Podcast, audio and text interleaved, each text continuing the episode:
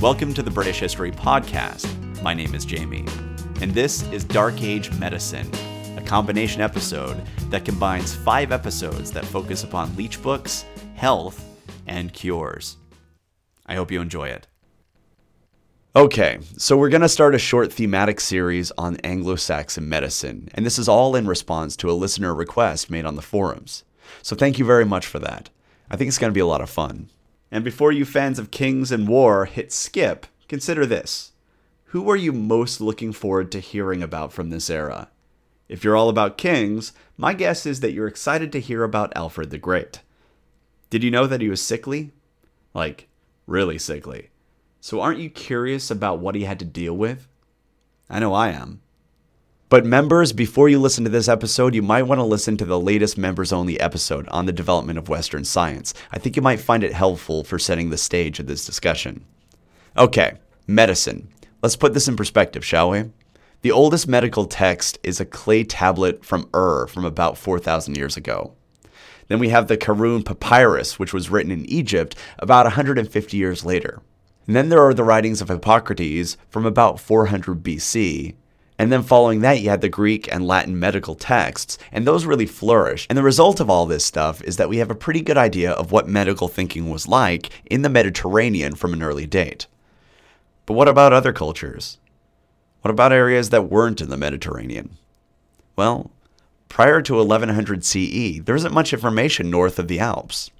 Well, there isn't much for the cultures north of the Alps except for one the Anglo Saxons.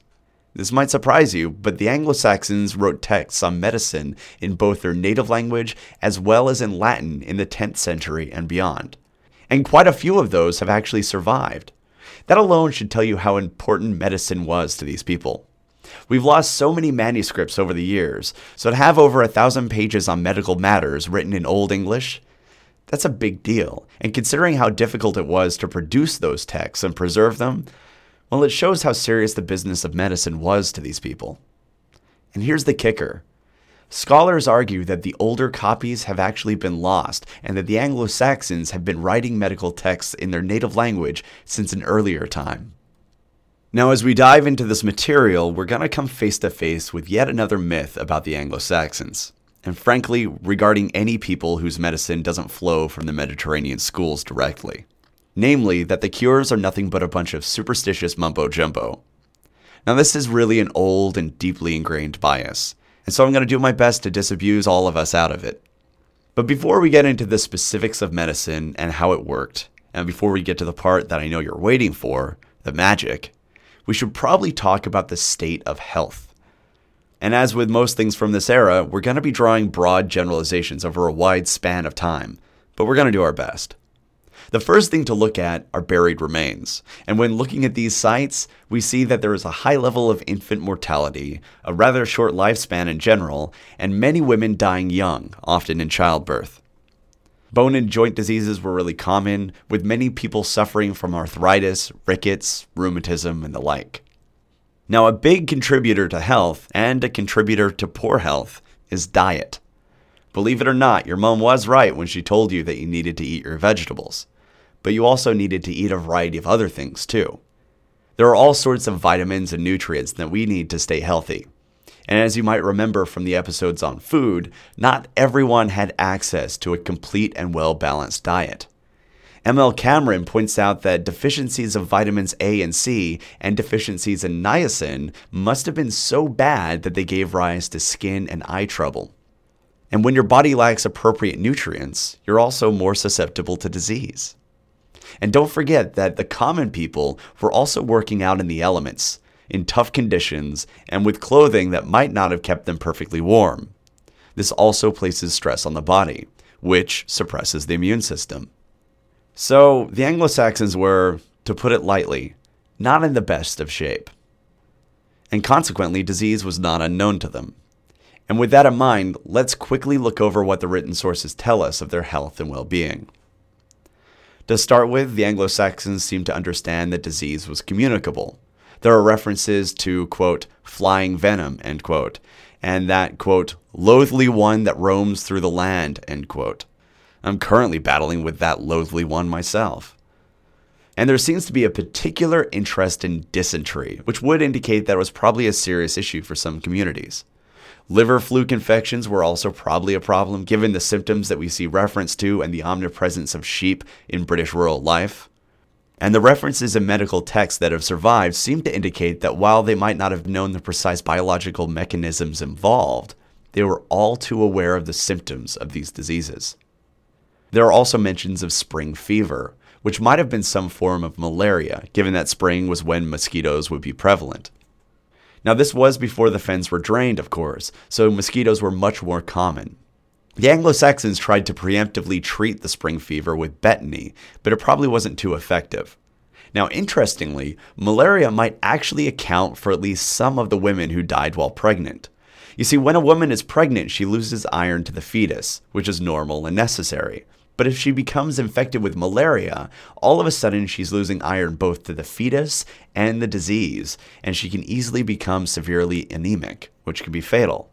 And that could account for some of those deaths that we're seeing evidence of. And actually, there's a good chance that the lower classes were probably having a tough time getting enough iron into their diets during much of the year. And that trouble with iron could have a cascading effect. If a family is low on iron, they will be weakened and work in a diminished capacity, which won't do them any favors in the brutal Anglo Saxon economy. The food tax and tithes would still need to be paid, which would mean the family would probably continue to be deficient in iron because they'd have to give an ever increasing portion of the available food out to the taxes and tithes. They'd probably also have trouble with their spleens, which would mean that they'd have enlarged abdomens and trouble with their blood and that sort of thing. And all of this is without even bringing spring fever into it. Once that comes into the mix, good luck. However, if it got to the point where your spleen was enlarged, you did have one ray of hope. There was a remedy for that, and one that could probably help. They'd make a potion out of vinegar or wine, and then they would thrust a red hot poker into it. They probably didn't realize that they were just using the potion to get iron into the patient's system. But that's exactly what was happening there. And it probably worked. Anyway, there are also serious troubles with the eyes. Of course, you'd have astigmatisms and poor vision, and those matters, while they're easily corrected now, would be much more problematic for the Anglo Saxons. In fact, some of the remedies for poor vision were simply taking walks, rubbing your eyes, and drinking wormwood before meals. So chances are there were people who just toughed it out and dealt with poor vision. Though, if you had night blindness, you might be in luck. The treatment for night blindness was roasted buck liver, which would be high in vitamin A. And a vitamin A deficiency is a major cause of night blindness. So there you go. You actually have a working remedy. Anyway, there are also plenty of references to ocular conditions that seem to reflect some sort of infection or injury to the eyes, even eye worms. But if you think about it, it makes sense that there would be a lot of trouble with the eyes. Sanitation was not yet up to modern standards, and even in our modern day, people get pink eye. And the eye is an easy target for parasites. And we'll see later on that they did have some antibiotic treatments that might have helped a little bit with some infections. Now, there also were plenty of remedies for problems with the ears, including how to deal with worms and earwigs. So we can assume that ear trouble and deafness were issues for the Anglo Saxons and many of their treatments, some of which stem from Greek medicine, seem remarkably like those of my grandfather. Basically, apply heat. There are also plenty of remedies for joint and bone maladies, which mirrors what we've seen in skeletons we've found. There are also instructions on setting bone fractures and the like, all the sorts of things you'd expect to see out of a community that dealt with hard labor and occasional war. There were also cures for paralysis, but unfortunately, they would have done absolutely nothing other than waste time and possibly further injure the patient. We also see references to jaundice, which is really no surprise in a situation where there's a risk of severe malnutrition. And it looks like they were also dealing with pneumonia or some sort of pleurisy, which again, in that climate with those conditions, is not too surprising. The point is that disease and ailments were a serious concern for the Anglo Saxons in Britain. And while the treatments might not have always been effective or accurate, there were some cures that were remarkably spot on. All right, if there was medicine, and we know there was, then there must have been practitioners. But what did that look like? Who were these people, and how did they get that position? In the US, you have to have a four year degree, then go to medical school, then go to residency, pass exams, get licensed, etc., etc. There are plenty of hoops to ensure that a doctor has the minimum required knowledge in his or her area of practice. And so we can be reasonably sure that doctors know what a spleen does, are familiar with osmosis, and hopefully know a great deal more than that too. And in large part, that assurance is the result of the regulations that force potential doctors to overcome certain hurdles and enforce a certain level of uniformity in medical practice, and we all benefit from that. But that's a relatively new thing for us. It wasn't all that long ago that medical training generally was an unregulated apprenticeship and lecture system. And then in the 19th and 20th centuries, the Western world started to realize how crazy that was, because you'd have entire lineages of doctors who were practicing medicine in medically unsound ways, because that's what they were taught. And bad medicine was just continually passed down via poor medical schools, and I use that term loosely, or through poorly informed doctors instructing their apprentices who just soaked up the misinformation like a sponge. And in a situation like that, how do you modernize? How do you advance medicine? Well, in large part, you don't. After all, you're still living in the past and not availing yourself to the new techniques and cures that have been discovered, and instead are learning something that quite possibly could be a hundred or more years out of date. So studies were carried out, reports were drafted. One of the most famous was called the Flexner Report, and it became very clear that this system had to go, and medical education needed to be regulated, forced to adhere to evidence based science, which should seem obvious but apparently wasn't, and kept current. Imagine that. There had to be a report issued before people started thinking, wow, we really should teach doctors to use the scientific method. And like I said, that's a relatively new thing. Many of the problems with medical education persisted into the 20th century. So I think that as we go forward, you're going to find that the medicine of your great grandfather probably had a lot more in common with the Anglo Saxons than we'd like to admit. Sure, he was probably less likely to die at the hands of his doctor due to crazy treatments or lack of sterilization, but the range of medically sound cures was still pretty low at that point. So, with that being said, what was medicine like in the Anglo Saxon era? Were there doctors as we think of them now? And if so, what did they know and how were they trained? Were women involved? And what role did they play? Well, let's try and cover some of those questions. So, what do we know about these practitioners? Well, to be honest, not a lot. And that happens so often that I'm starting to think that I should have a sound effect for every time that we aren't sure about something in the Dark Ages. Sort of like I had a sound effect for every time I said Praetorian Guard. Anyway, so our sources from this period are limited, but we do have some illustrations that show medics at work, and many of them are portrayed in classical dress. But not all of them. Some of them are in traditional Anglo Saxon clothing. So, what does this mean? Well, it might mean that many physicians were part of religious orders, but not all of them. And that would make sense. We have evidence that there were early medical texts that were either written in Latin or closely based upon cures that originally appeared in Latin text. And you might remember that the members of the church did keep certain aspects of education going following the collapse of the Roman system. And among the things that they saved was the ability to read and write in Latin, because it was important for their ability to read the Bible. So, the medical texts from the continent that would have been written in Latin, well, it's probably best that they be interpreted by the community that was most likely to be able to read in Latin, and that would be the clergy. Also, the church's involvement can be inferred not just from the use of Latin in the illustrations that we've seen, but also from the fact that prayers and charms were featured in medical treatments, such as drawing crosses in sacred oil on the body.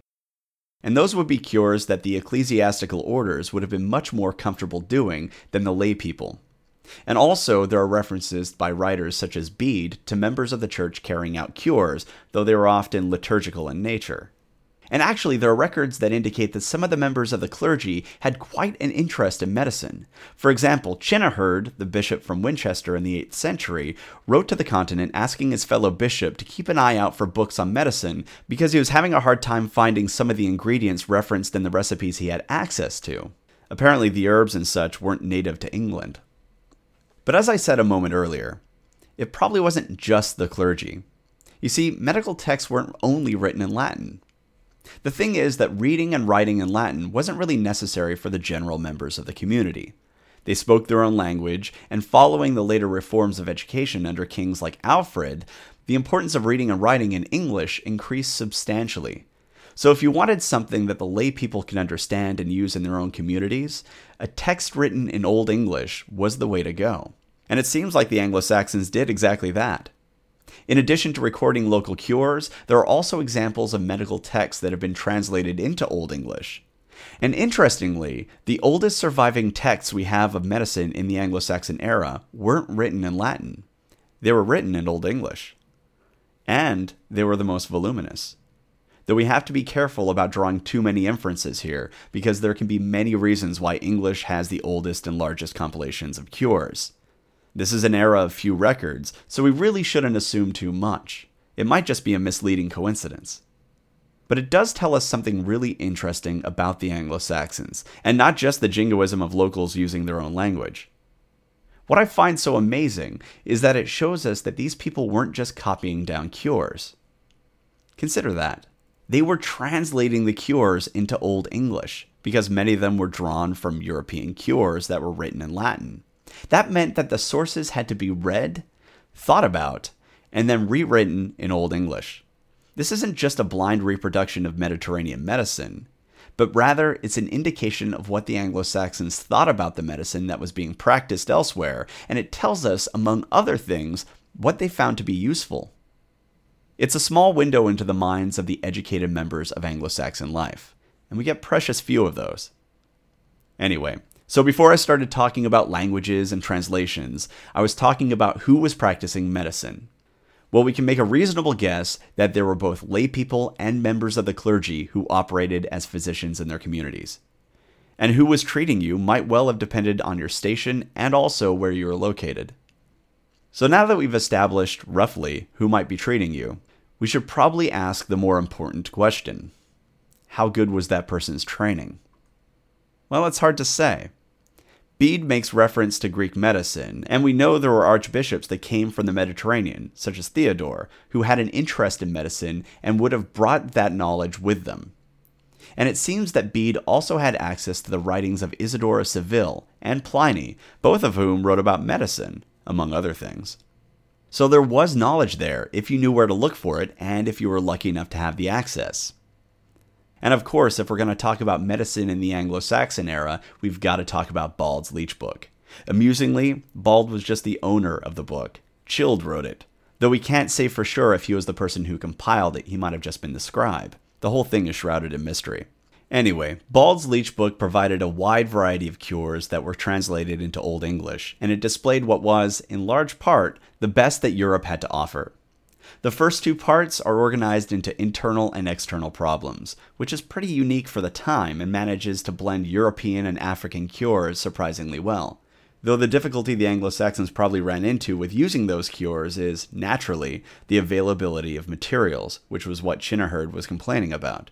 But in general, the first two sections are a stunning compilation of medical thought for the time and some of the treatments, such as the approach to gangrene, might possibly display an access to rare continental cures. And then you have the third part of the Leech book, which was tacked on to the end sort of like an appendix, and this contained a number of cures that were not translations from continental thought, but rather were local cures in medicine. And as you might imagine, the local cures involved quite a few charms and magic. And to be perfectly honest, my favorite part is the third part, the local cures because that is probably the oldest record of Anglo Saxon medicine. That's due to the fact that, unlike the cures that were derived from the Mediterranean, this stuff was probably passed down orally for generations before being compiled at the end of this leech book. And it gives us a glimpse into the perspective of the physician of the era because it's arranged in a head to foot manner and it's focused entirely on symptoms rather than diagnosis or prognosis. There's only a single attempt to identify the cause of a symptom in the entire thing. And that goes in line with what I was saying in the earlier episode about science for its own sake. If you aren't asking why, just to know, you might be missing key facts later on, and you might just be treating symptoms rather than going after the root cause. But anyway, it really is a fascinating section, and we'll be talking more about it when we get to magical cures because that section has magic in spades, For example, quote, against a woman's mad behavior, eat a radish before breakfast, and that day the madness cannot bother you, end quote. That's probably because the radish will be bothering you instead. Or how about this? If you have swollen eyes, you're supposed to cut out the eyes of a crab and then put the now blinded crab alive back into the water, and then hang the eyes around your neck. That's a bad day for the crab, and probably won't do you much good. However, given the choice of treatments, I think I would go with the local cures. Why? Well, there's less poo. There are only five cures that involve animal poo, and that's dramatically less than what is found in the medicine from the Mediterranean. But anyway, setting aside my fascination with the third part of the Leech Book and all the strange cures and magic it includes, the Leech Book, in its entirety, was probably cutting edge medicine for its time. So it's pretty impressive, even though some of the cures, such as a cure for warts, involved things like dog pee and mouse blood. But while there was a manual for medicine available, was that what most physicians knew? Who knows? The timing of the creation of the Leech Book suggests that it might have been put together as a result of Alfred's reforms. So, was this a compilation of the training that most healers underwent? Or was it a massive compilation of everything medically related that the compiler could get his hands on? If I had to guess, I would say it was probably the latter, and that a lot of medical knowledge might have been passed down orally, like we spoke about in earlier episodes. And in that case, unless the cures were useful, they might be forgotten by some communities as the training was passed down. But what we can assume is that the physicians were well educated, at least for the culture of the time. We can surmise this because even in the Leech book, the compiler gives a great amount of leeway to the physician and encourages them to use their judgment in determining doses and the like. This wasn't a paint by numbers explanation of cures but rather the compiler of the book really does seem to expect a certain level of proficiency. And the interesting thing is that based upon the Leech book, you can surmise that a well educated physician who had access to the information contained within the Leech book would have had access not just to the best medical knowledge of the area, but arguably the best medical knowledge available in the Western world. So, at least by the time of Alfred, a well educated physician in England could possibly be as good as one anywhere in Europe. So the knowledge was there. But like I mentioned, it's not clear how well that knowledge penetrated into the individual communities throughout England. So that's a long way of saying that while physicians were probably educated people and potentially had access to the best in medical thought at the time, my guess is that the treatments you would receive in Mercia would probably be different than those you'd receive in Northumbria. Hell, the treatments that you would get in one village would probably be different from those you'd get in another village which, like I said, has really been a problem with medicine until the last hundred years or so.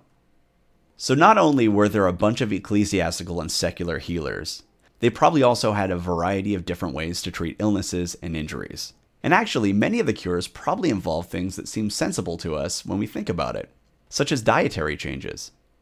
And that makes sense when you consider what they are dealing with. The illnesses they dealt with were often tied either to nutrition, such as night blindness, or issues with sanitation, in fact, the things that they were treating were fairly common for most of human history. There were illnesses that, if we didn't have our current emphasis on sanitation and have an improved diet, we'd still be dealing with today. While there would be injuries and things along those lines, my guess is that infections and malnutrition, and of course complications from those factors, would have been rampant, and as a result, there would be all manner of illnesses that would be comorbid or simply flow from them. Infection is a really big problem, and it would have been horrible for the Anglo Saxons. And really, that's all thanks to a lack of understanding of biology and the poor availability of cures. An eye infection today typically just requires a bit of ointment, but back then it could have been potentially life threatening or at least run the risk of permanent blindness. But the thing is that the physician's role, whether or not he knew it, was largely to support the patient.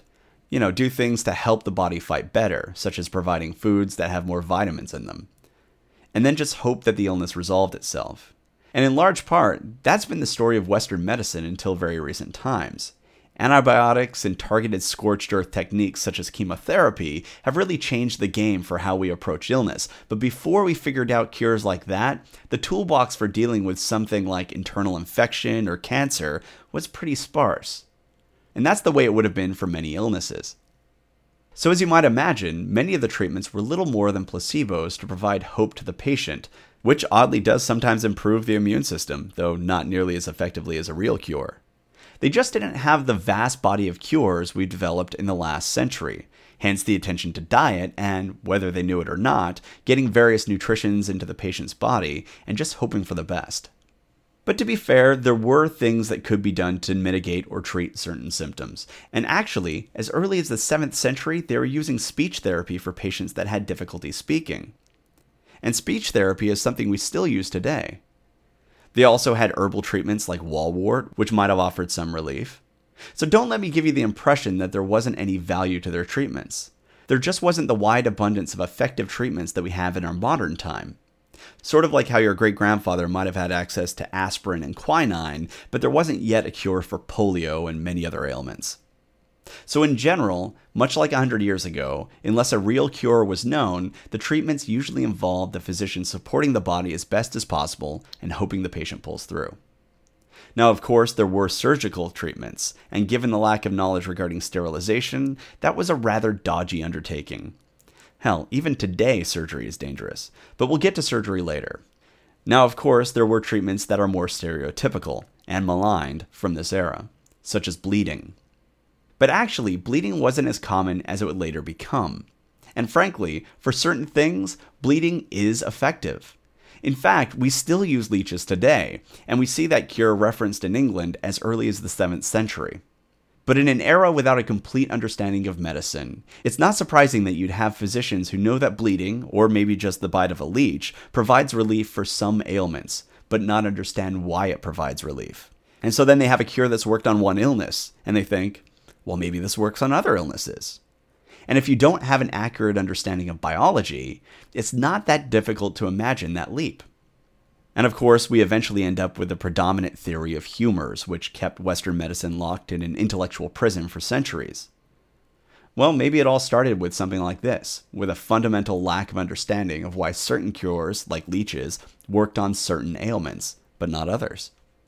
But like I said, in the earlier Anglo Saxon era, bleeding wasn't that common, but it would become common later on. And if you're having a hard time wrapping your head around how that could happen, when there were only a few conditions that it worked on, consider how for a while electroshock therapy was really popular. And that was in the 20th century. And actually, for the record, bleeding is much older than Bald's Leech Book and the mentions of it are quite interesting. There's one in particular that has a bishop chastising a convent for bleeding a nun on the fourth day of the moon. This was due to concerns related to her menstrual cycle, and at that point they used the moon and tide as an indication of how to gauge a woman's cycle, and thereby determining when you should or should not bleed a woman.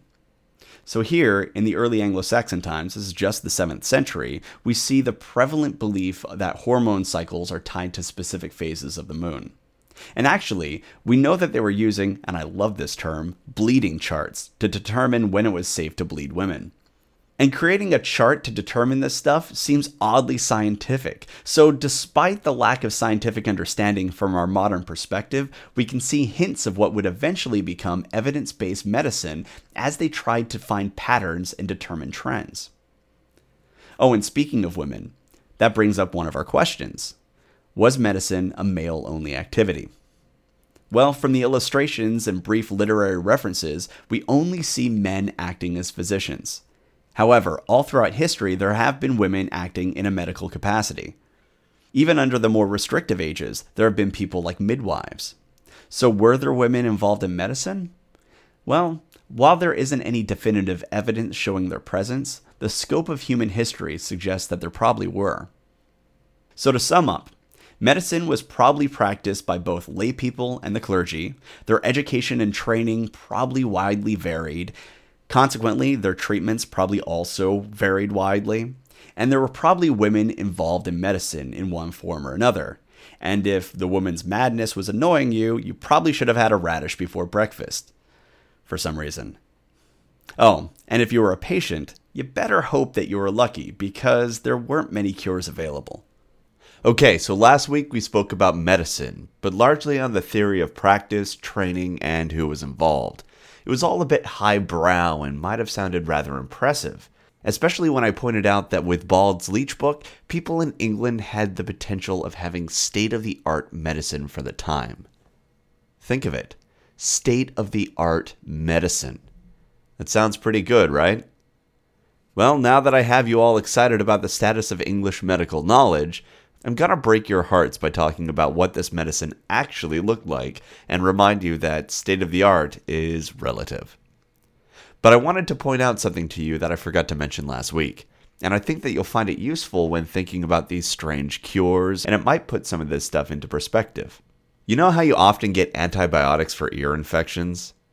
Well, there are studies that show that in general, the best that you're looking at is that the infection will clear up 12 hours quicker than it would without any antibiotics or medication whatsoever. Yep, half a day. That's all. Consequently, there are some doctors who don't want to prescribe amoxicillin for ear infections because over time it leads to antibiotic resistant bacteria, and yet it's still handed out quite frequently. Why? Well, because people feel better if they're being proactive and taking medication for an illness, even if it might not give much of a benefit. In fact, many antibiotics that we take aren't even bactericidal, bacteria killers. Rather, they're bacteriostatic. They keep the bacteria from replicating until the body has a chance to fight it off on its own. And that's pretty similar to the goal we spoke about last week, isn't it? You know, strengthening the body and just hoping for the best. So, these Anglo Saxon treatments that we're going to talk about, even though they might seem crazy and some very well could have weakened the patient, probably come from a motivation that should seem familiar in our modern age. Besides, what do you think people will be saying about chemotherapy in 100 years? While there are valid medical principles behind the treatment, it still is rather barbaric when you think about it, because you're brutalizing the body and hoping that you kill the cancer faster than you kill the patient. So, state of the art well, it's relative, and what is sound medicine today might be a punchline in the future. And speaking of punchlines, let's talk about those crazy cures. So we have both Latin and Old English sources for what the medicine looked like. And while there were Greek medical books, they really didn't make it into England in any serious way. So it's just the cures found in Latin and Old English writing that we need to concern ourselves with. Now, the first distinction that you'll notice is that the sources written in Latin seem to be way more concerned with the four humors, which I briefly mentioned last week, than the Old English sources. And don't forget, if they're written in Latin, you are more likely to be dealing with the clergy due to the educational system, if we can even call it that, of the time. Also, you might recall that the Latin versions are newer than the Old English cures. Some of the sources are actually dated to the Norman period, though they were probably talking about cures that were around prior to William getting a bit grabby with Harold's crown.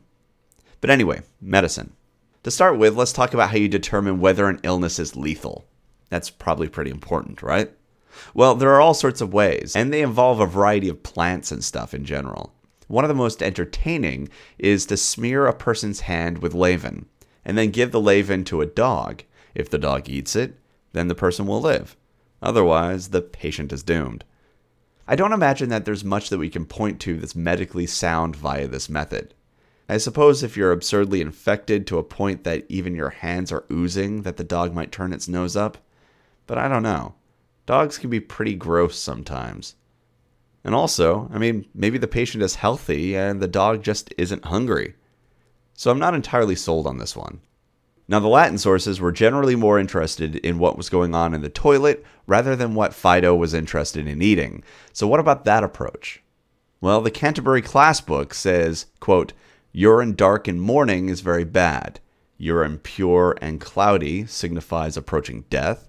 Red urine, if it has sediment, is not dangerous.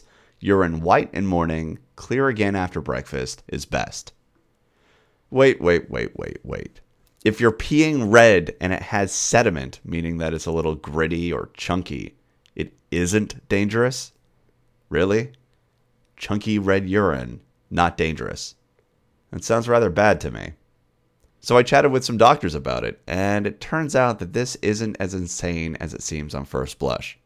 So dark urine can be an indication of liver trouble, which would fit in with the very bad category pure and cloudy could be a sign of kidneys that aren't doing their job and that there are crystals in your urine. And kidney failure is pretty rough stuff. White urine that clears by morning could be from non family friendly activities, but also could be from an overly rich diet and gouty problems. While that's not ideal, someone with a very rich diet could live longer than the malnourished members of society, and thus lead to the viewpoint of, well, this is the best one. But it's the urine plus sediment being okay that surprised me the most. I think we all know why the urine was probably red. Blood, right? Now, without sediment, this probably meant severe infection, cancer, or kidney failure but the sediment with red urine probably indicated that the patient was passing a stone. Absurdly painful? Sure. Fatal? Generally not. Though you might wish it was. So, oddly, this approach of staring at your patient's urine like a pervert isn't as crazy as it might have seemed at first. And speaking of blood, Let's chat about bloodletting because this was an area that the Latin writers were quite fascinated with. And while the Anglo Saxons didn't fully sign on to this way of thinking, it at least would have been present in some communities in England simply by virtue of its popularity on the continent.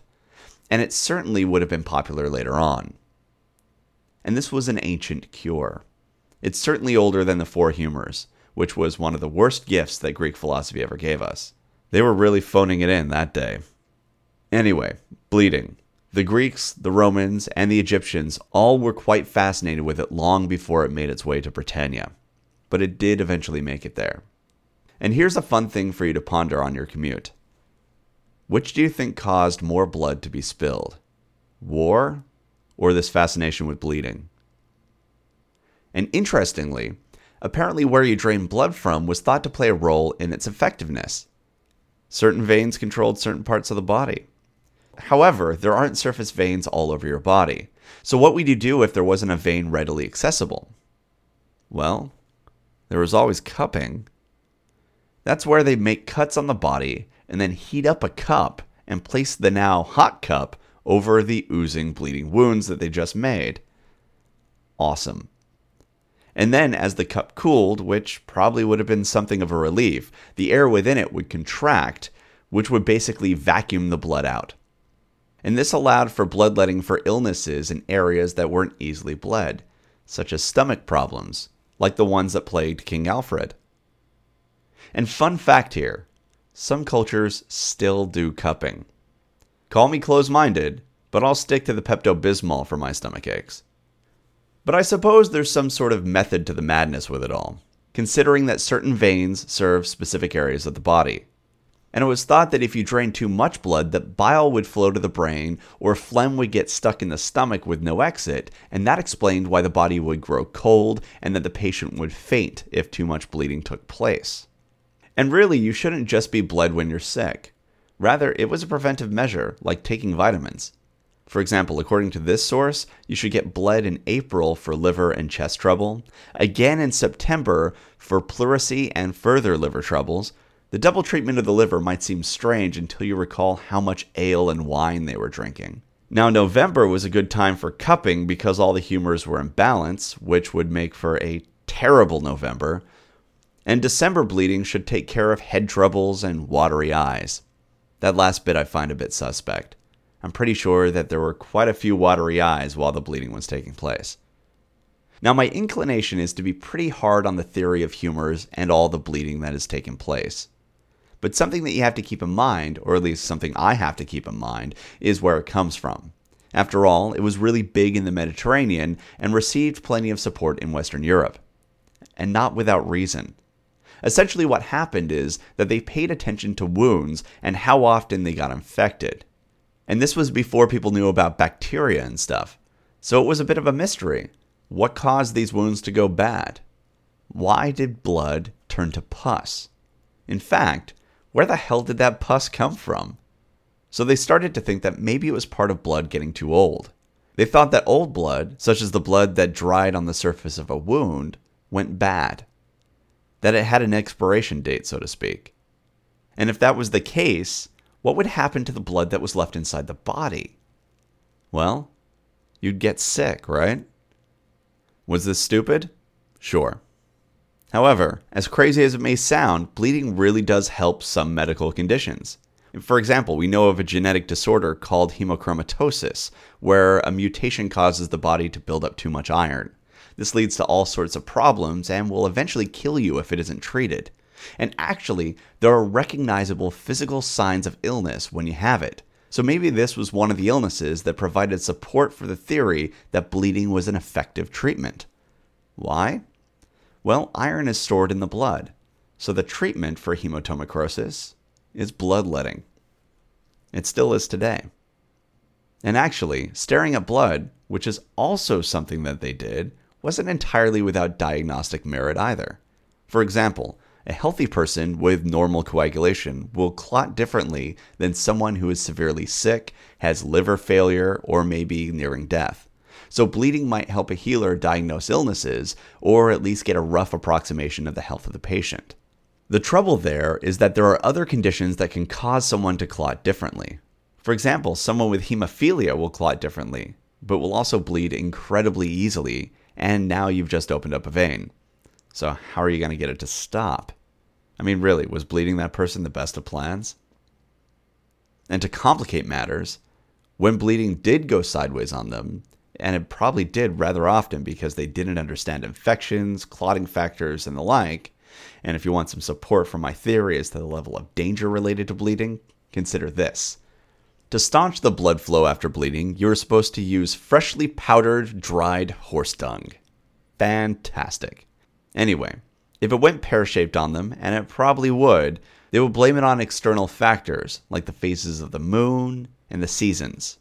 Not, let me repeat this, not on the horse dung. Awesome. And if you passed out from getting too much blood drawn, they would probably splash you with water and, this is just sadistic, put something stinky under your nose to try and get you to puke. My guess is it was probably the horse dung. And it wasn't just blood and urine that Latin writers were concerned with. Have you ever had someone try and talk you into that detox drink? You know, the one with lemon, honey, and cayenne, and I don't know, other stuff. Probably wheatgrass. Seems like everything has wheatgrass in it these days. Well, there are references to the Anglo Saxons doing something similar. Get a load of this. You're supposed to drink a potion of pepper, cloves, pellitory, honey, and strong wine starting in March. And each month, you add new herbs, again, sort of like one of those cleanse diets. However, instead of removing toxins from the blood, this was supposed to balance your humors which I suppose is sort of like removing toxins from the blood. Now, does that concoction sound gross to you? Do you think you'd have a hard time keeping peppery, clovey sweetened wine down? Well, that's good news. Puking often was actually considered a sign of health for some believers in the Four Humors because they thought that it kept your bile and phlegm in check, which in turn would take care of illnesses that came from overeating. Apparently, praying to the porcelain god would help prevent high cholesterol and adult onset diabetes. Take that, oatmeal. Now, you might be asking, what's with all this focus on eating when it comes to the humors? I thought this was a bodily fluid thing, not a dietary thing. So, how does that work? Well, the thing is that each humor has two of the following qualities heat, moisture, cold, and dryness. So the idea is that based upon the symptoms, you can determine which humors were out of whack and take treatments that would counteract that imbalance. For example, to treat a fever, you provide foods that are cold and moist, but seasoned with aspects that are hot and dry. The idea being that you have too much phlegm, which is causing the fever, but you're trying to bring it back under control, so you don't want to go too far in the opposite direction, otherwise, things are going to go all crazy in the other way. Consequently, you have to have some seasoning that has hot and dry qualities to it to strike the proper balance. So, if you have a patient who's showing signs of impending fever, you give him or her some cold food before the fever gets worse. Preferably something with pepper and cumin, see, hot and dry seasoning, but also some calf's feet, wet, cold, and gross, that have been cooked in vinegar, honey, and pennyroyal. The vinegar, honey, and pennyroyal was probably just to cover up the flavor. Wheat buns with some oil and water with celery, fennel, and parsley would also be a good idea. Again, this is all to try and strike the proper balance between hot and dry and cold and wet. However, that's before you have a full blown fever. Once the patient's temperature strikes, he or she can't have anything. Now, that last bit, the bit about having nothing after a fever really sets in, is something we still do today. Feed a cold, starve a fever. Same thing.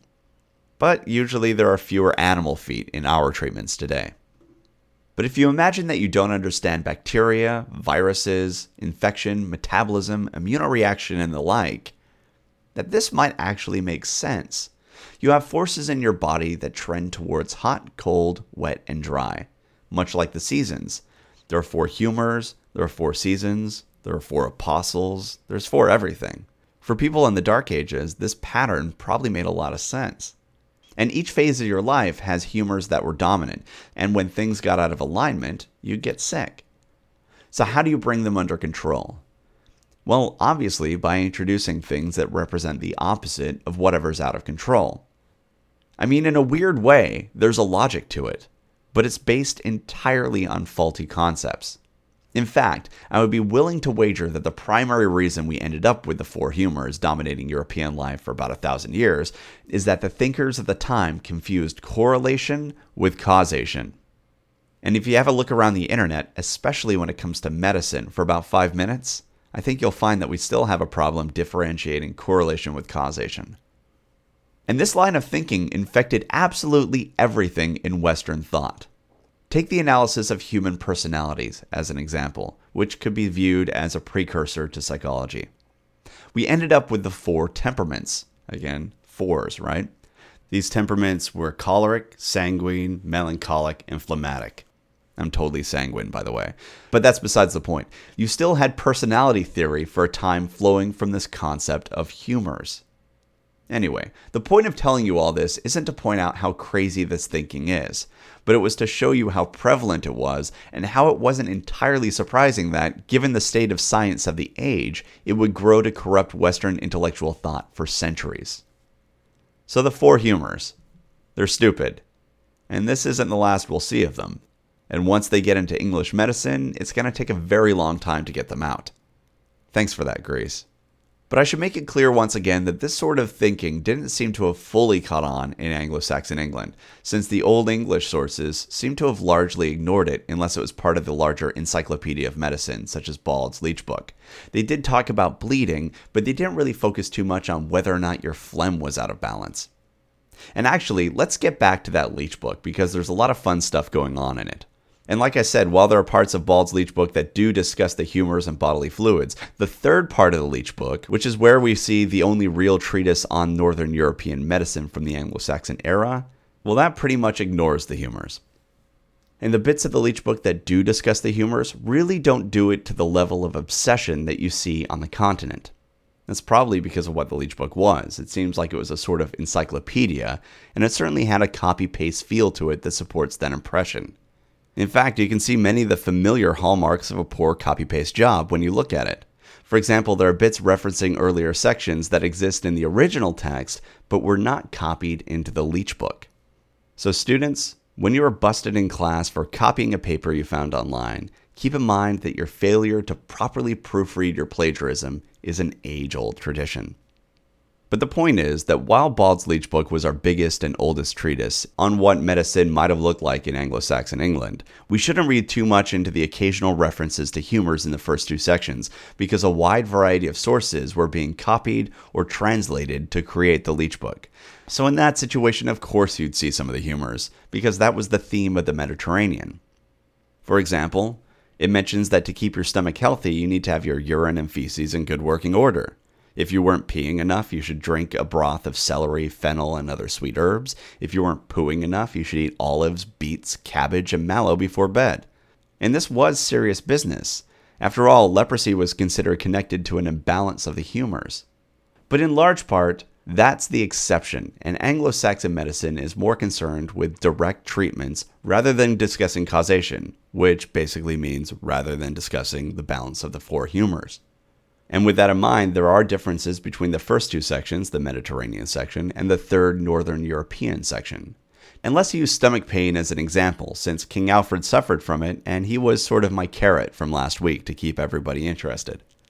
Well, for stomach pain, the Mediterranean inspired portion suggests ground linseed boiled in vinegar before bed, chewed pennyroyal placed on the patient's navel, and a drink of water with some dill.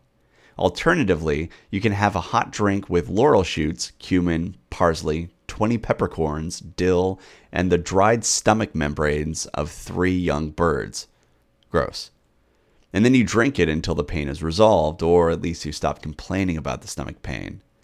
There's also bread boiled in goat's milk, rue boiled in honey, or wild pigeon cooked in water and vinegar that might do the trick. Or chewed laurel leaves, and then you swallow the juice and put the chewed leaves on your belly button. Or a hot drink made out of the marrow of a heart. Or a meal made from unwashed boiled beets along with some honey, salt, and oil. And if that didn't work, a single cooked leek might fix it or some mulberry juice, which was a common cure for a lot of things, or some plum shoots before bed. So the Mediterranean inspired section contained quite a lot of cures for stomach aches, which suggests that one, they probably didn't work all that well, so they needed backups. Two, that the cures were a hodgepodge drawn from a number of unattributed sources, which can be generally traced to the Mediterranean. And three, Eventually, the illness either resolved itself, the patient died, or the patient got tired of eating strange things and just stopped complaining and suffered through it. So that's Mediterranean medicine. What did the European section have to say? Well, on the one hand, it was simpler. But on the other hand, it was a pretty shady cure. It says that rue seed and quicksilver, that's mercury, should be eaten along with vinegar before bedtime. I should point out that mercury is why the Mad Hatter was mad. In fact, mercury poisoning is still called Mad Hatter's disease. It's not good for you. At all. So, are you feeling a little sorry for King Alfred yet? I am. After all, he was the king, so his physicians probably took a kitchen sink approach. You can almost imagine the doctors standing over the poor sickly king and asking themselves, why does he never seem to get better? Let's try more mercury and horse dung. And cut the other arm. And your highness, really try and puke harder this time. I think that'll help. Okay, so last week we chatted a bit about treatments, and from the comments I've received, it seemed like many of you were quite interested in the treatments and wanted to hear some more. And frankly, I had fun putting it together. So let's talk about some more. And let's begin with trauma, since there would have been a fair amount of that in Anglo Saxon Britain. If Unferth was in a fight and received a cut that went down to the sinews and severed them, and let's face it, this was probably not an uncommon event, Bald's Leech book suggests that the physician pound up some earthworms and then put them on Unferth's open wound. Yeah, ground up earthworms. I suppose he should just be happy that it wasn't the powdered fresh horse dung that we had last week. But it really makes you wonder who thought that worms were a good idea, and why. I mean, it would have undoubtedly failed numerous occasions, and yet they kept doing it and even wrote it down. However, overall, I think that the worms are a pretty poor representation for medicine from this time. So let's have a look at another one. What if Unferth took a blow to the head? Maybe he walked behind a particularly high strung horse, or maybe he got drunk and thought he'd compare his thane unfavorably to said horse's backside.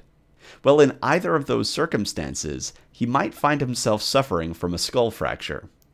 If the bone was splintered but wouldn't come out, that's a pretty dangerous situation. But fear not, the Leech Book has him covered. The treatment was to pound betony and lay that on the wound until the bone came out on its own. Simple, right? Basically, leave it alone and keep it covered until the body takes care of it. Now, you might be thinking that putting leaves and flowers on an open skull fracture is a bad idea. But betony has long been an herbal cure throughout the world due to its antibacterial and antiseptic properties. So, pounded betony on the wound might not be as crazy as it might seem at first, which is good news for Unferth. Or maybe Unferth has a less impressive, but also probably rather common wound. Due to Unferth's dietary issues, infections, poor immune system, or maybe just due to a punch in the mouth, Unferth has mouth ulcers. Well, his physician might suggest that he cook up some plum tree leaves in some wine and then wash his mouth out with them until the situation is resolved. And like the cure for the head wound, this wasn't as irrational as you might think. Wine from that period was going to be saturated in acetic acid, and when combined with the alcohol and tannins, it probably helped clean out the wounds. So some of these cures might have had some benefits, which is great news for Unferth. And that really is going to be the theme of this episode. However, the worms, in my opinion, are still crazy. But a lot of these treatments seem remarkably on the nose, even if they weren't as effective as our modern cures. So, to get a better idea of what medicine might have looked like for Unferth, let's talk about something that most everybody would have dealt with in one way or another infection.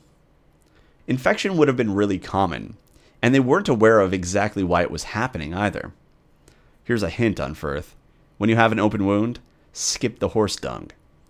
And like we spoke about earlier, the eyes in particular would have been an area where infection could easily take root. Remember, our obsession with antibacterial soap and Lysol hadn't caught on yet. As a result, as a result, we see a lot of cures for what they referred to as quote dimness of the eyes end quote, which easily could have been infection or vision troubles, cataracts, or the like. And it was probably more infections than the rest. So here's a selection of cures from Bald's Leech Book that Unferth might have been subjected to if he suffered from dimness of the eyes. This should actually give you a good sense of the medicine of the time, and I'd like you to pay attention to the ingredients used in these cures, as well as the effort that was put into preparation. Take the juice or blossoms of celandine, mix with bumblebee honey, put in a brass vessel, make lukewarm skillfully over warm coals until it is cooked, for the same again, the juice of wild rue, bedewed and brayed, mix with an equal amount of strained honey, anoint the eyes with that. Take green fennel, put in water for 30 nights in a crock which has been pitched outside, then fill with rainwater. After that, throw away the fennel and each day wash the eyes with the water and open them. Take celandine juice, a spoonful, another of fennel, a third of southernwood juice, and of virgin honey, two spoonfuls, mix together, and then with a feather put on the eyes in the morning, and when it is midday, and again at evening, after it has become dried and exhausted. Because of the sharpness of the salve, take the milk of a woman who has a child, put in the eyes. Take balsam and virgin honey, equal amounts of both, mix together, and anoint with that. Celandine juice and seawater, anoint the eyes with it, and bathe. It is then best that you take the juice of celandine and of mugwort and rue, equal amounts of all, add honey and balsam if you have it, put in a vessel where you may cook it, sealed, and use. Salt burned and rubbed up and mixed with bumblebee honey, anoint with that. Juice of the fennel and roses and rue and bumblebee honey and kid's gall mixed together, anoint the eyes with that. Green coriander rubbed up and mixed with woman's milk, lay over the eyes. Live winkles, those are snails, by the way, burn to ashes and mix the ashes with bumblebee honey. Melt in the sun the fats of all river fishes and mix with honey, anoint with it. Betony juice beaten with its roots and wrung out, and juice of yarrow and celandine, equal amounts of all, mixed together and put on the eyes. Fennel roots pounded, mixed with pure honey. Boil them over a light fire, carefully, to the thickness of honey. Then put in a brass ampulla, and when there is need, anoint with it. Earth ivy juice and fennel juice. Put equal amounts of both in an ampulla. Then dry in the hot sun and anoint the eyes inwardly with it. Okay, so did you notice how often honey was coming up in the recipes? Actually, honey is one of the most common ingredients for medicine in the entirety of Bald's Leech Book, second only to butter. And it was actually a close race. Butter was only leading by two recipes. So why honey? Well, honey is antibacterial. In fact, modern medicine is starting to use some forms of honey as an antibiotic against drug resistant bacteria. Honey is good stuff. You might have also noticed how common rue was. Well, that has anti hemorrhagic properties and is good for strengthening and tightening capillaries. So it should have beneficial effects upon the patient, including reducing swelling. What else did we see in there? Well, celandine and fennel both appeared quite a lot, didn't they? And celandine is supposedly antifungal and antibacterial, and fennel is apparently antimicrobial. But my guess is that the thing that jumped out at you and stuck in your mind wasn't the honey or the fennel or the betony or any of the other KFC herbs and spices. If I had to wager, I'm guessing that you listened to those cures and at one point you said, wait, what? Breast milk? In the eye? Who does that? Well, Unferth did. Though it does raise the question of who first figured out that cure and what exactly they were doing. And the thing is, after they figured out that cure, how awkward would that be? I mean, you have a new mother going about her work, and then all of a sudden a healer comes up with a rather strange request on behalf of Unferth. Weird, right? But oddly, it was probably not without medical benefit. That's because breast milk has a bunch of antibodies in it, so it could have provided some sort of benefit. It's possible. And the question when approaching ancient medicine really comes down to this Did the ingredients that they were using have some sort of beneficial effect? And a lot of times, though not all the time, I'm looking at you, horse dung, the material that they were using did have a positive effect. And interestingly, a lot of the medicinal ingredients, between 70 and 80% in Bald's Leech book, was plant matter and many plants are poisonous in certain quantities, so the benefits of the ingredients in these cures would be dependent upon dosage. Though, really, that isn't too different from our medications today. Take too much aspirin, and you're gonna get a trip to the hospital. And actually, the prevalence of plant matter in drugs shouldn't surprise you either. Until the 19th century, most medicines were plant based. And did you know that about a quarter of our modern drugs are either plant derived or synthetic copies of plant products? and many of those plants in modern cures were used in ancient times as well. So we shouldn't be too quick to condemn ancient cures as backwards and worthless, because many of them would have been somewhat effective. For example, there are quite a few cures for wounds and infection that called for crushed or beaten plantago. Actually, there are 48 different remedies that use plantago in Bald's Leech book, and of those, 25 were for ailments that would have benefited from its antibiotic properties. Yeah, Plantago has antibiotic properties. Anyway, you're looking at over half of the cures using Plantago were effectively used to control infection. It's kind of amazing, right? Or how about this cure for coughing? They would mix together horehound, which was an antispasmodic, with honey and butter along with something warm to drink. The honey would provide antibiotic treatment, the butter would soothe the sore throat, and the horehound would suppress the instinct to cough. It sounds pretty effective to me. Here's another example, and this is actually one of my favorites. If Unferth had a sty, his physician was instructed to take, quote, onion and garlic, equal amounts of both, pound well together, take wine and bull's gall, equal amounts of both, mix with the leeks, and then put in a brass vessel, let stand for nine nights in the brass vessel, strain through a cloth and clear well. Put in a horn, and about night time, put that in the eye with a feather.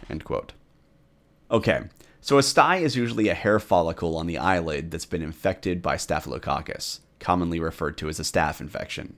So it's a bacteria, and we know that onion and garlic are antibacterial, so using them in the cure isn't a terrible idea. And actually, bull's gall would have been rather effective against bacteria like staph due to its detergent qualities. And like we spoke about earlier, wine would have been really acidic, and so that would have helped as well. But the really interesting thing isn't found in what was being mixed, but rather what it was being mixed in. Did you notice that the recipe called specifically for a brass vessel? And actually, brass and copper vessels were rather common in many cures, including some of the ones I read earlier. And that's quite relevant. As you know, brass has some copper in it. And in this cure, when the copper in the brass interacts with the acid in the wine, it would have produced copper salts. And these copper salts mean business. They kill everything they come into contact with. But when dealing with an infection, the hope is that the salts would kill the bacteria faster than they kill Unferth. Think of it like Anglo Saxon chemotherapy. So, for this cure, the copper salts were probably doing the heavy lifting, but there was also gall, onion, and garlic acting as antibacterials. It was sort of like a triple antibiotic ointment, like neosporin and all before they had any understanding of bacteria or antibiotics. And these ingredients were used in other cures as well. In fact, one cure specifically calls for copper salts, though most just called for a recipe that would create them as a side effect, such as putting curds, which contain lactic acid, in a copper vessel and then scraping that vessel out and using the goo to treat infected eyelids. That goo would have had copper salts in it. Or do you remember the honey and celandine mixture that was to be cooked in a brass vessel over warm coals? The acid in that mix would have produced copper salts too, and those would have aided the antibacterial honey. So, did they know that they were creating copper salts in those particular cures? Maybe. But the fact of the matter is that they were a feature in many of their remedies, and based on one of their cures, they must have known that copper salts could be acquired and used as a cure, provided that the dosage and usage was carefully controlled. Seriously, that stuff is no joke. Now, did they understand why they worked? No. But it seems like they understood that it did work. But beyond the sheer badassness of copper salts, why am I telling you about them? Well, primarily it's to counteract the instinct to assume that I'm talking about magic when I'm recounting these cures. Many of the cures that I read to you today had well organized rituals, and you might be tempted to think, oh, Unferth, you're so adorable with your silly magical rites. But you'd be doing yourself a disservice. There are real chemical interactions that are occurring as a result of these specific methods, and some of them are producing substances that would have had real medicinal impact upon the patient. Did Unferth or any of the other Anglo Saxons know that? No. They had no understanding of antibodies, antibiotics, or how cells break down when confronted with copper salts. For them, there probably was an element of magic in there just by virtue of their failure to understand. In fact, there's a good chance that it was extremely magical for them. However, it's helpful to remember that they were not a separate species from us. These Anglo Saxons, even Unferth, had the same brain that you do. They were able to recognize patterns and draw conclusions just like you can.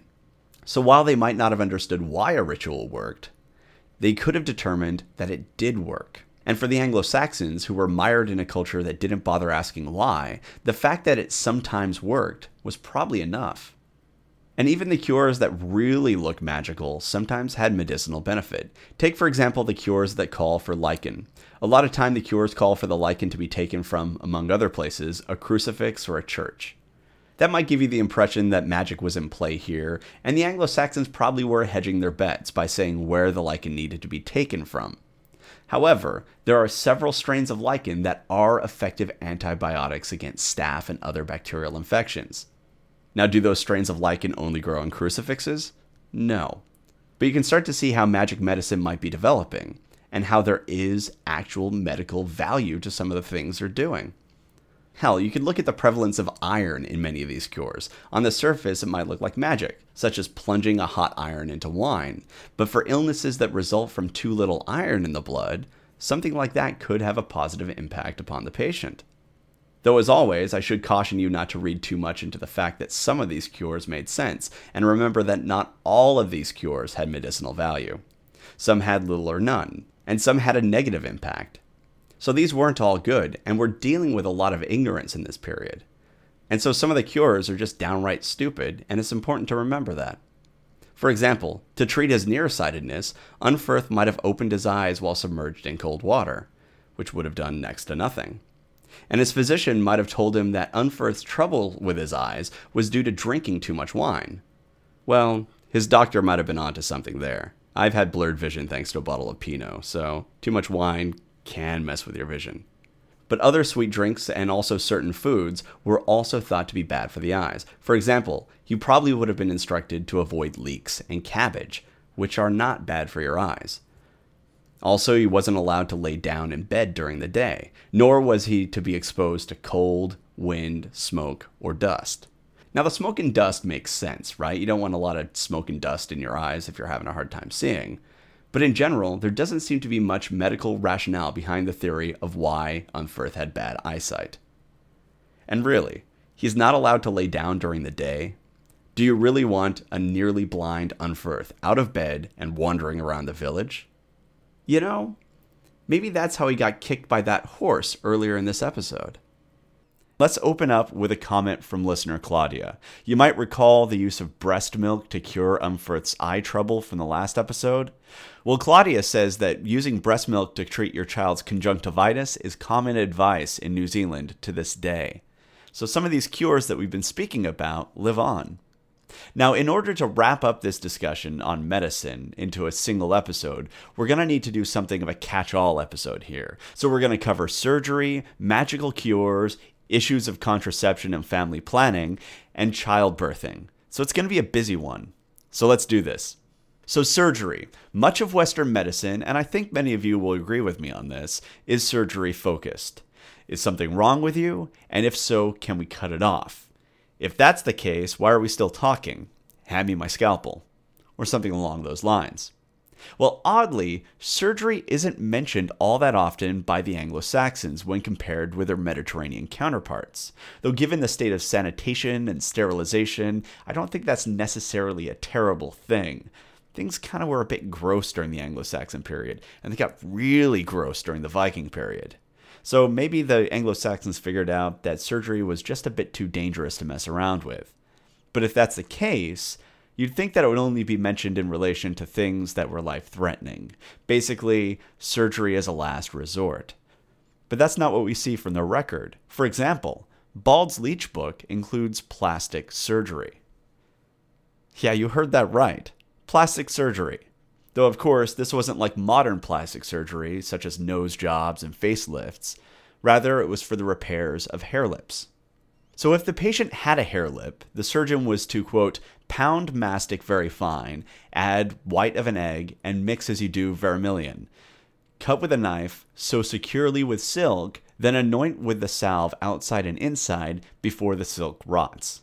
If it pulls together, arrange it with a hand, and anoint again immediately. End quote. Now, there are several things to note here. The first is they're doing plastic surgery. I bet you weren't expecting that, and to be honest, neither was I when I started doing this project.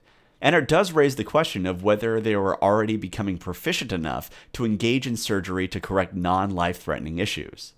For all the horse dung and ground up worms, we are still seeing the development of Western medicine here, and a level of medical knowledge that might be rather jarring compared to the common perception of Anglo Saxon England. The second thing to note from the instructions on how to correct a hare lip is that they seem to have had access to silk and used it in a surgical context. Not only does this show that their trade connections were significant, which can never be emphasized enough, I find that we often underestimate trade from the pre and post Roman era, and that's why I keep harping on about how we were not an island adrift and severed from the world, but rather we were engaged. There were still trade routes, there were still imports, and some of the goods traveled quite a long distance to make it to England, so we still have rather extensive trade networks. So that's one thing that the silk tells us. The other thing is that using silk was a smart move, honestly. Why do I say that? Because silk was actually quite strong, it's relatively resistant to being broken down by the body, and it's still used for sutures today. Yeah, silk sutures are still a thing. Not as primitive as you thought, huh? Additionally, did you notice that they were reapplying the antibiotic ointment, what they were calling a salve? and they were doing it every time that the wound would be contaminated, such as dealing with rotted silk and the physician touching the wound. That's something that might not have jumped out at you, but it is a big deal. We do that now because we're aware of bacteria and how infections work. But this is in a time when contagion was still being referred to as a flying venom, or as some loathsome creature wandering the land. Yet, here in this description of surgery, we have something that's remarkably similar to how we handle rebandaging in our modern age. Pretty awesome, right? But we should keep in mind that while the information might have been available, it's not clear how often this procedure would have been carried out. In general, my guess is that surgery would have been reserved for the more life threatening conditions, since even today surgery can be dangerous. Even routine procedures can have life threatening complications. But sometimes you can't avoid it and simply need surgery. For example, there were detailed instructions on how to handle amputations when a limb has gone black from ischemia. It opens up with a discussion, of course, of dealing with inflammation in terms of a limb being too warm or too cool and how to correct it. Now, while that has some benefit to it, we shouldn't forget that we still have the humors lurking around and mucking up the logic behind medical treatments. But despite the humors, it does contain solid advice. The Leech book explains that if a limb has gone dead, meaning that it's black and no longer has feeling, that the physician should carve the dead flesh away. And it says that you should cut along the healthy flesh rather than along the border of the dead flesh. That sounds like something very familiar to how we deal with surgeries now. And it wouldn't have been common sense at the time. The instinct would be to try and save as much flesh as possible. But actually, the smart move is to make sure you get all of the infected flesh if the limb has gotten so bad that it's gone black and numb. That's why, even today, surgeons cut pretty far into healthy tissues for conditions like this. So they are making a remarkably modern medical decision here. And after everything has been cut away, the leech book calls for cauterizing the wound, which would prevent the patient from bleeding out. Now, this might seem like an obvious choice to you because we've all watched ER and we've all watched House, and cauterization has become somewhat normalized. But to further injure a wounded patient with fire might have seemed rather strange to the patient and his or her family.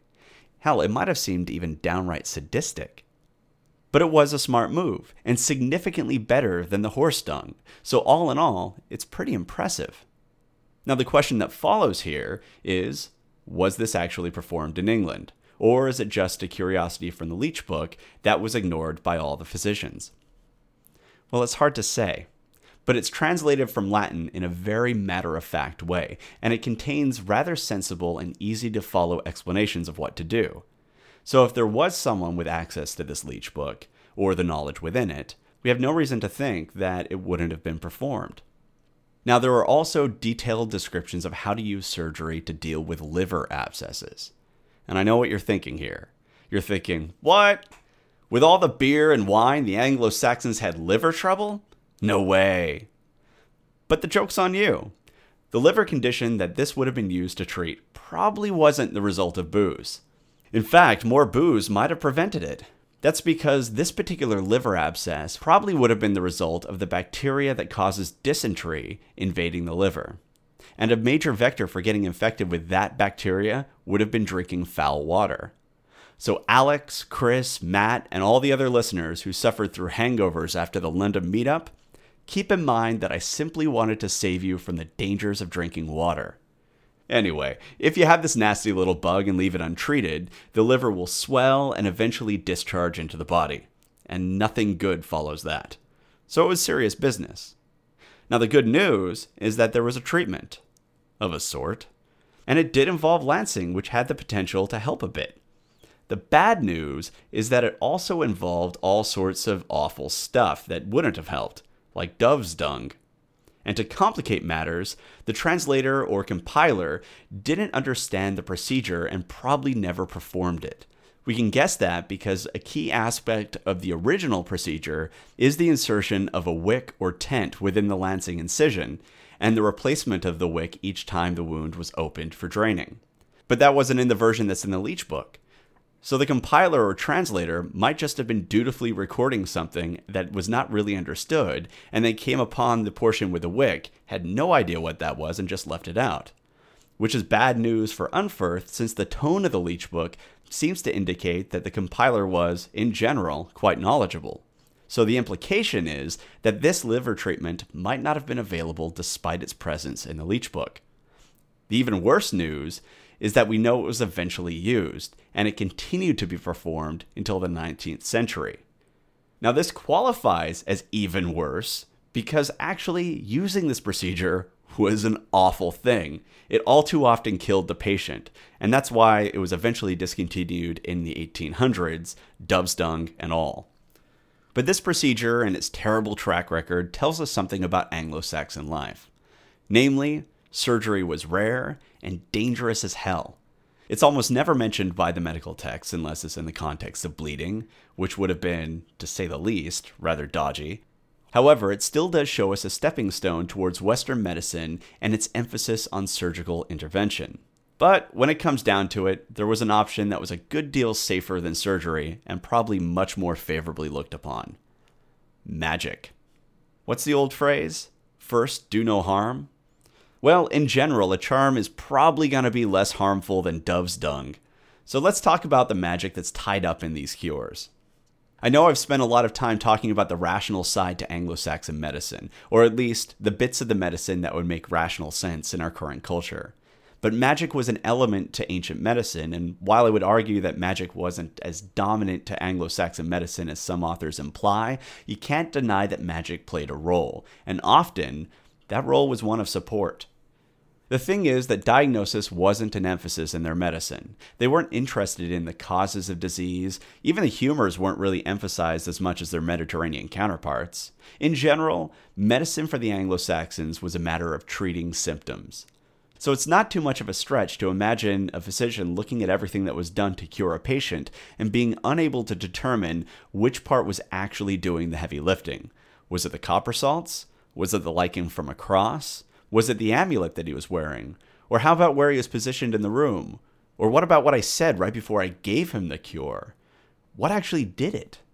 Who knows? All you know is that when you did all of those actions, Unferth pulled through. And because of the nature of the body, and because they were just treating symptoms rather than identifying causes, they wouldn't have been able to accurately determine which parts were necessary and which parts weren't. Take, for example, the treatment of a headache. It could be very different depending on the cause, right? I mean, maybe it's a common cold and you just need aspirin. Or maybe it's a slow bleeding aneurysm, in which case aspirin's going to be pretty bad. Or maybe it's a brain tumor, in which case aspirin's not going to do anything. You need surgery or chemotherapy or something along those lines. All these illnesses are very different, but the symptom that you're complaining about, the headaches, that's all the same. So if you're just saying, for headaches, we use the following treatment, you're going to have varying success depending on what you're treating. Does that make sense? So, with that in mind, is it surprising that we ended up with magic in our medicine? Sometimes things work, sometimes they don't, and it's all rather mysterious. And in that situation, including magic within your cures doesn't seem all that crazy. Think about it in terms of insurance. We know with our current understanding of medicine and the human body that a lot of what was going on with these cures was that the physician, or leech as the Anglo Saxons would have called him, was simply trying to support the patient and letting the body heal itself. Now, whether he knew that or not is another matter, but that's essentially what he was doing. And like I mentioned in earlier episodes, much of modern medicine operates along the same lines. So the physician, unsure of why things sometimes work and sometimes don't, might have been adding in a little insurance to try and tip the scales. And this reliance on magic would have probably become more prevalent in conditions that were difficult to treat, such as dysentery. There is a lot of poo in this episode, isn't there? Anyway, dysentery was a mystery and quite dangerous, so the cures were often a mix of magical cures with some elements that had some actual medicinal effect. Here's an example. You were supposed to find a bramble that had both ends in the ground and then dig up the newer root, cut nine shavings into your left hand, sing a holy song three times, then sing another holy song nine times, then boil the shavings along with some mugwort and everlasting into milk and then drink a bunch of it before breakfast. After that, you need to rest and have a lot of blankets, rinse, and repeat. Apparently, you shouldn't have to do this more than three times. So, there we see the blending of a magical ritual with rational medicine. And this was pretty common.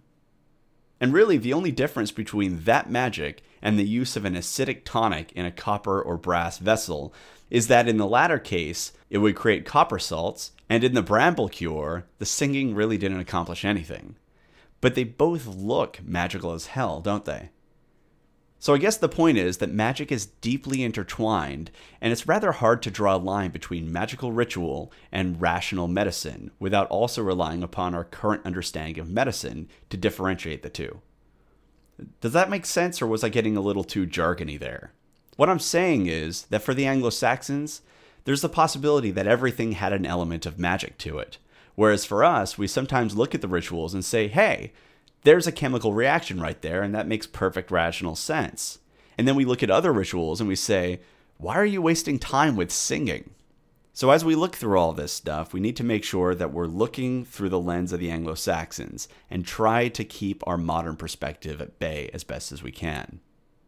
But there's another problem for us as we're looking through all this stuff. While there are some elements that are clearly magical, such as the singing or the collection of lichen from a cross, we need to be really careful.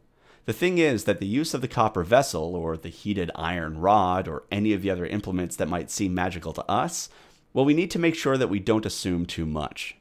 It's possible that even though these rituals seem magical to us, they weren't seen as magical to the patient or the physician. Our records from this period are very sparse indeed, so unfortunately, we don't have a clear picture of how the Anglo Saxon physician and patient actually looked at all these cures. I'll do my best to differentiate between magic and non magic, but I just want you to be aware that there isn't a clear line that's provided for us, and this whole business is a bit soupy. For example, when you're eating a radish as a defense against a woman's mad behavior, and I love that cure by the way, was that seen as magic that would ward off the crazy lady? Or was it just seen as providing a sort of numbing effect for the patient where he didn't really care anymore about said woman's mad behavior? The first one is pretty clearly magical. The second one is medicinal, even though there's really no rational medicine behind it. And seriously, I love that cure. If it wasn't for the horse dung, that would be my favorite ridiculous cure.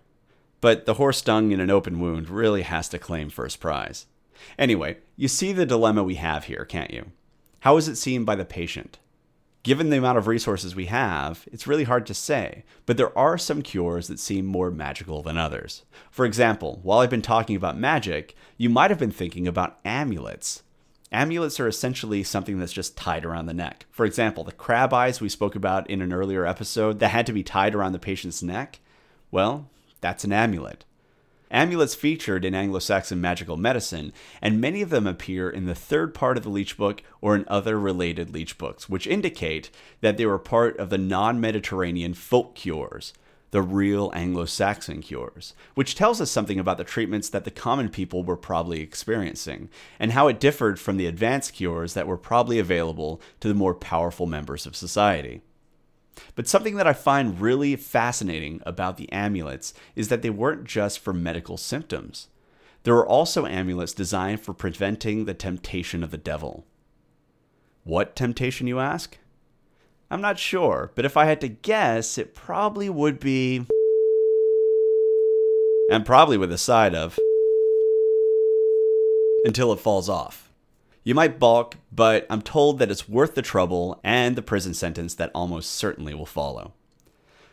So, amulets, at least for the folk medicine, were applied for a variety of issues. And they actually show us something interesting about the culture, too. Namely, that words had a particular power to them. Not just spoken word or song, but also the writing of words. There were some cures that involved writing down special words and then placing those writings on the patient. For example, a virgin was to hang the sacred writing around the neck of the patient for one particular cure. So basically, she was hanging an amulet. See, these amulets are all over the place. And sometimes there was even magic tied up into how the amulet was created. There would be a sacred declaration. Sometimes you need to do something holy, such as making the sign of the cross. There's all kinds of stuff. And yes, amulets weren't just pagan, there were also Christian amulets. That's something that people sometimes forget. Christianity had magic tied up in it as well. And that actually provides yet another wrinkle in the analysis of our cures and what aspects the Anglo Saxons saw as magical. You see, my inclination is to assume that the sacred incantations and religious aspects are evidence of magical medicine.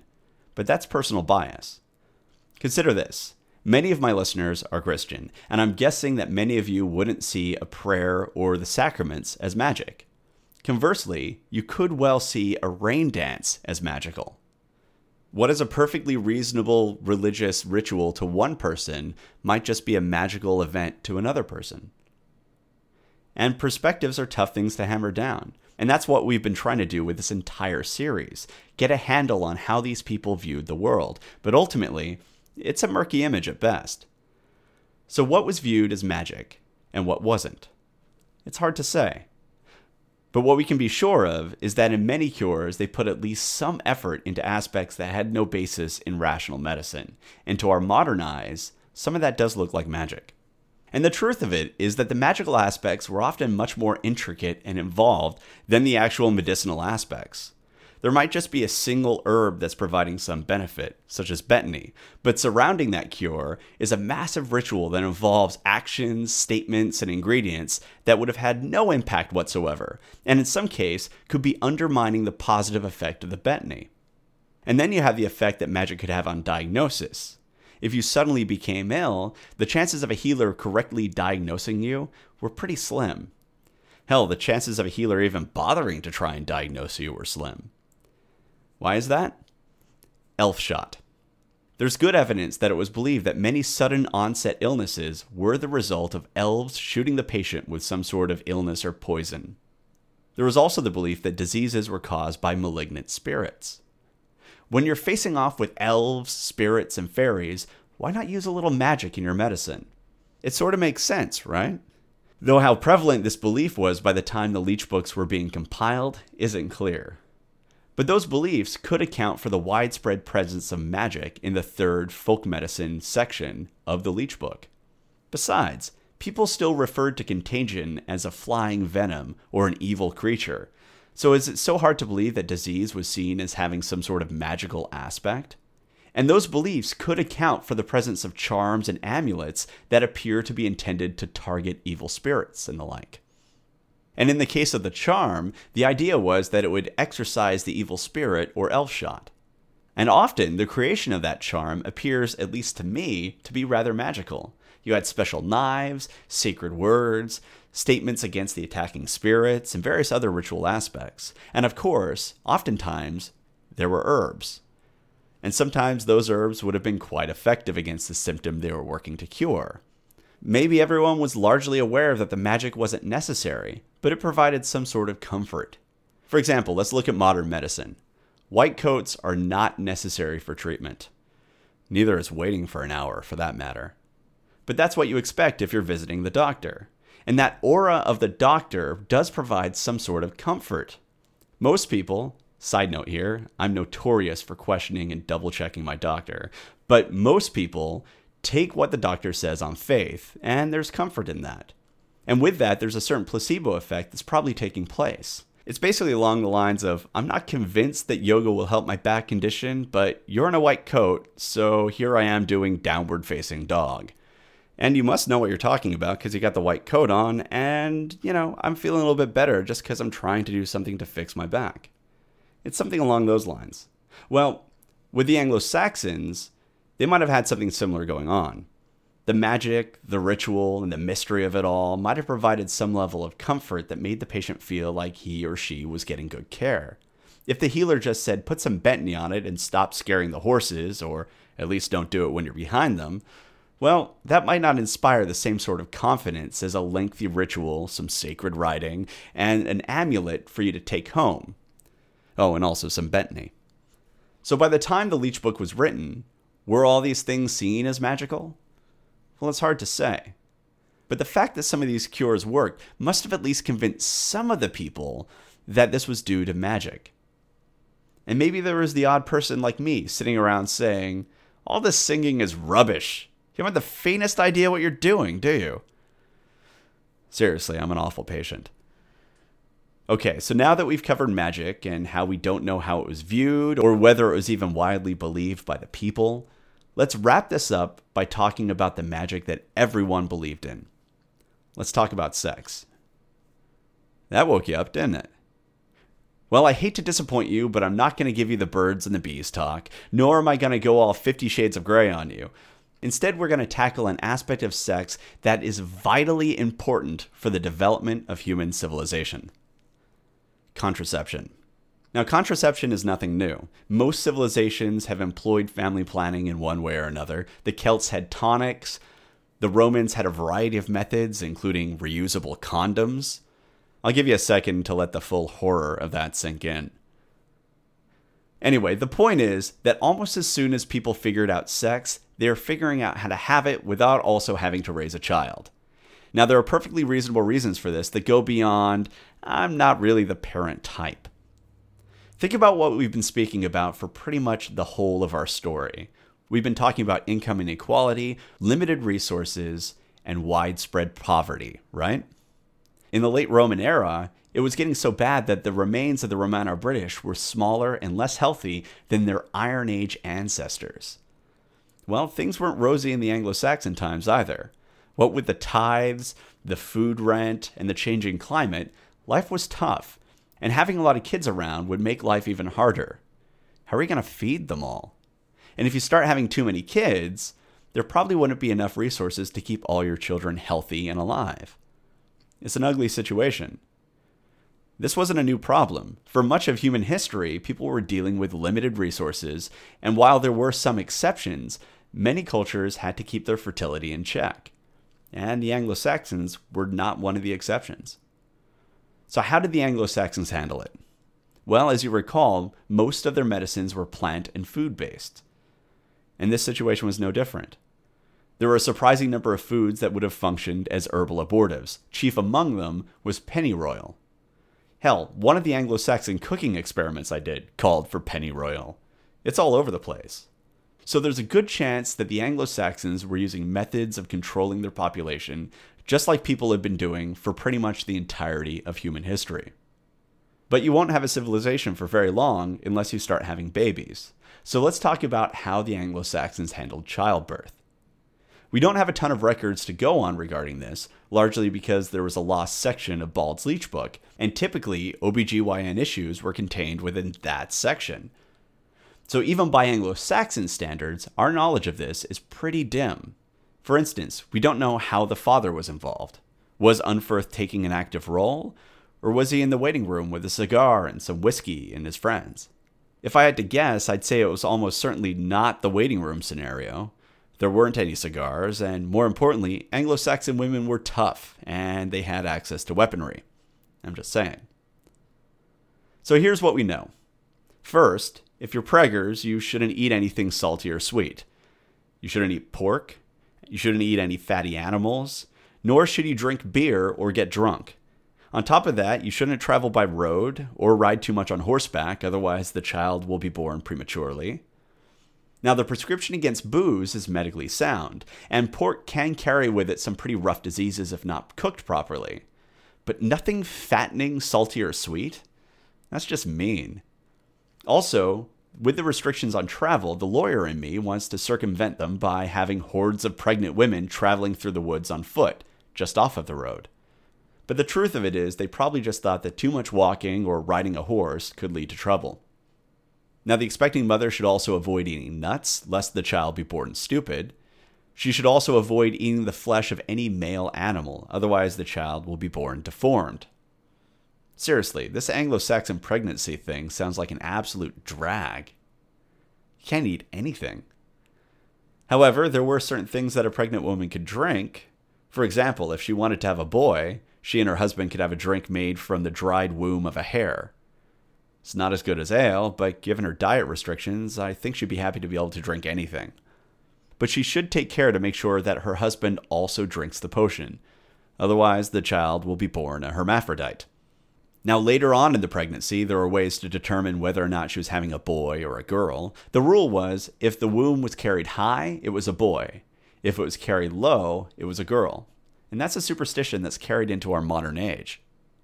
Now, if she's come full term and the baby's being reluctant, fun fact here, I was one of those reluctant babies.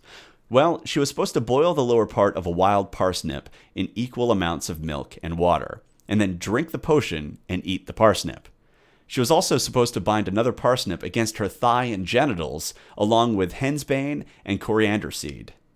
Though once the child was born, she needed to remove the herbs, otherwise, apparently, all her plumbing would come out. And here again, we see something that's tempting to call magic. The parsnip, its shape, its location, it all seems rather magical, and it really wouldn't have had any medicinal benefit. But we don't have a clear indication of how it was seen by the patient. It might have just been a medical placebo. Who knows? But the moral of the story here is that Kate Middleton should thank her lucky stars that she won't have to have a root and some herbs strapped to her bits. Now, in the event that the child is born prematurely, they are supposed to take the root of a squirting cucumber, boil it down to a third, and then wash the child with it. What that was supposed to do, I don't know. But it is a pretty strange cure, if you ask me. Something to keep in mind with all this is diet. I spent a long time talking about food in this series because, frankly, I think it's all important, and it applies here too. Namely, there's something that's generally lacking in the Anglo Saxon diet iron. They had a pretty low iron intake, and as a result, they would have had trouble with their blood and would have had quite a few problems with pregnancy.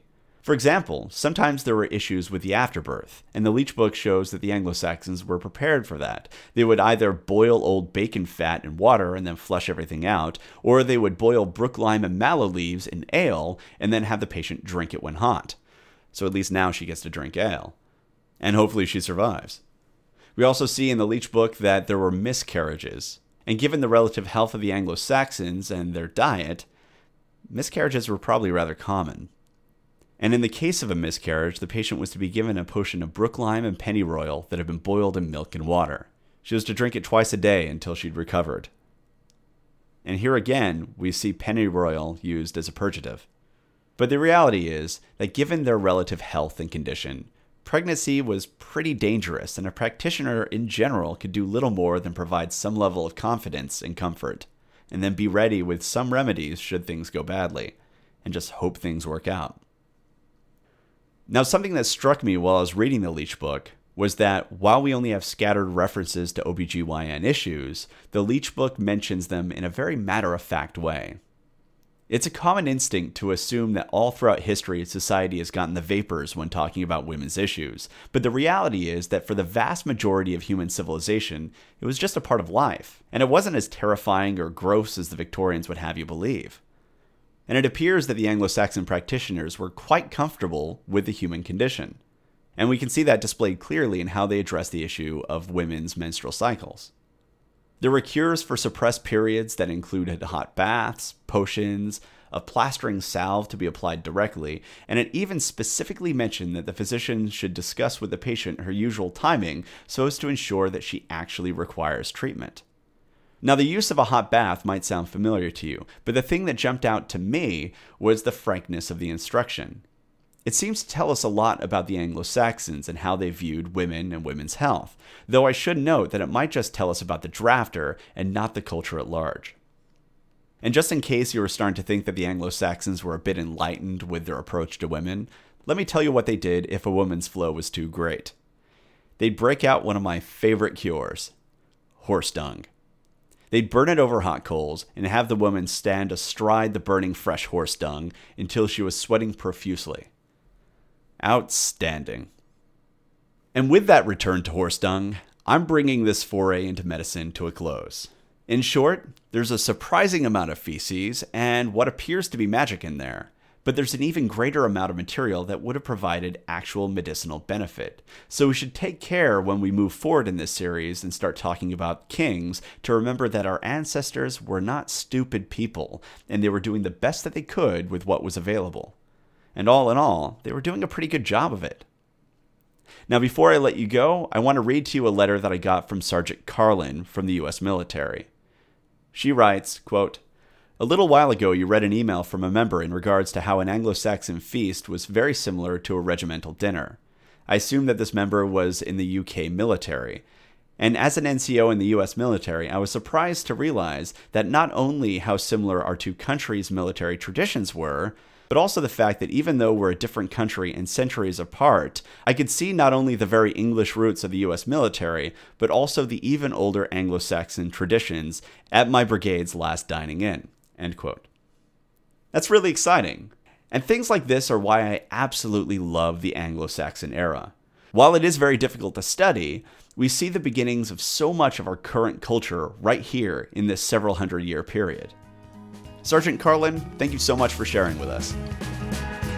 All right, if you have any questions, comments, or concerns, you can reach me at the British History Podcast at gmail.com. You can also join us at Facebook. We're at facebook.com slash British History.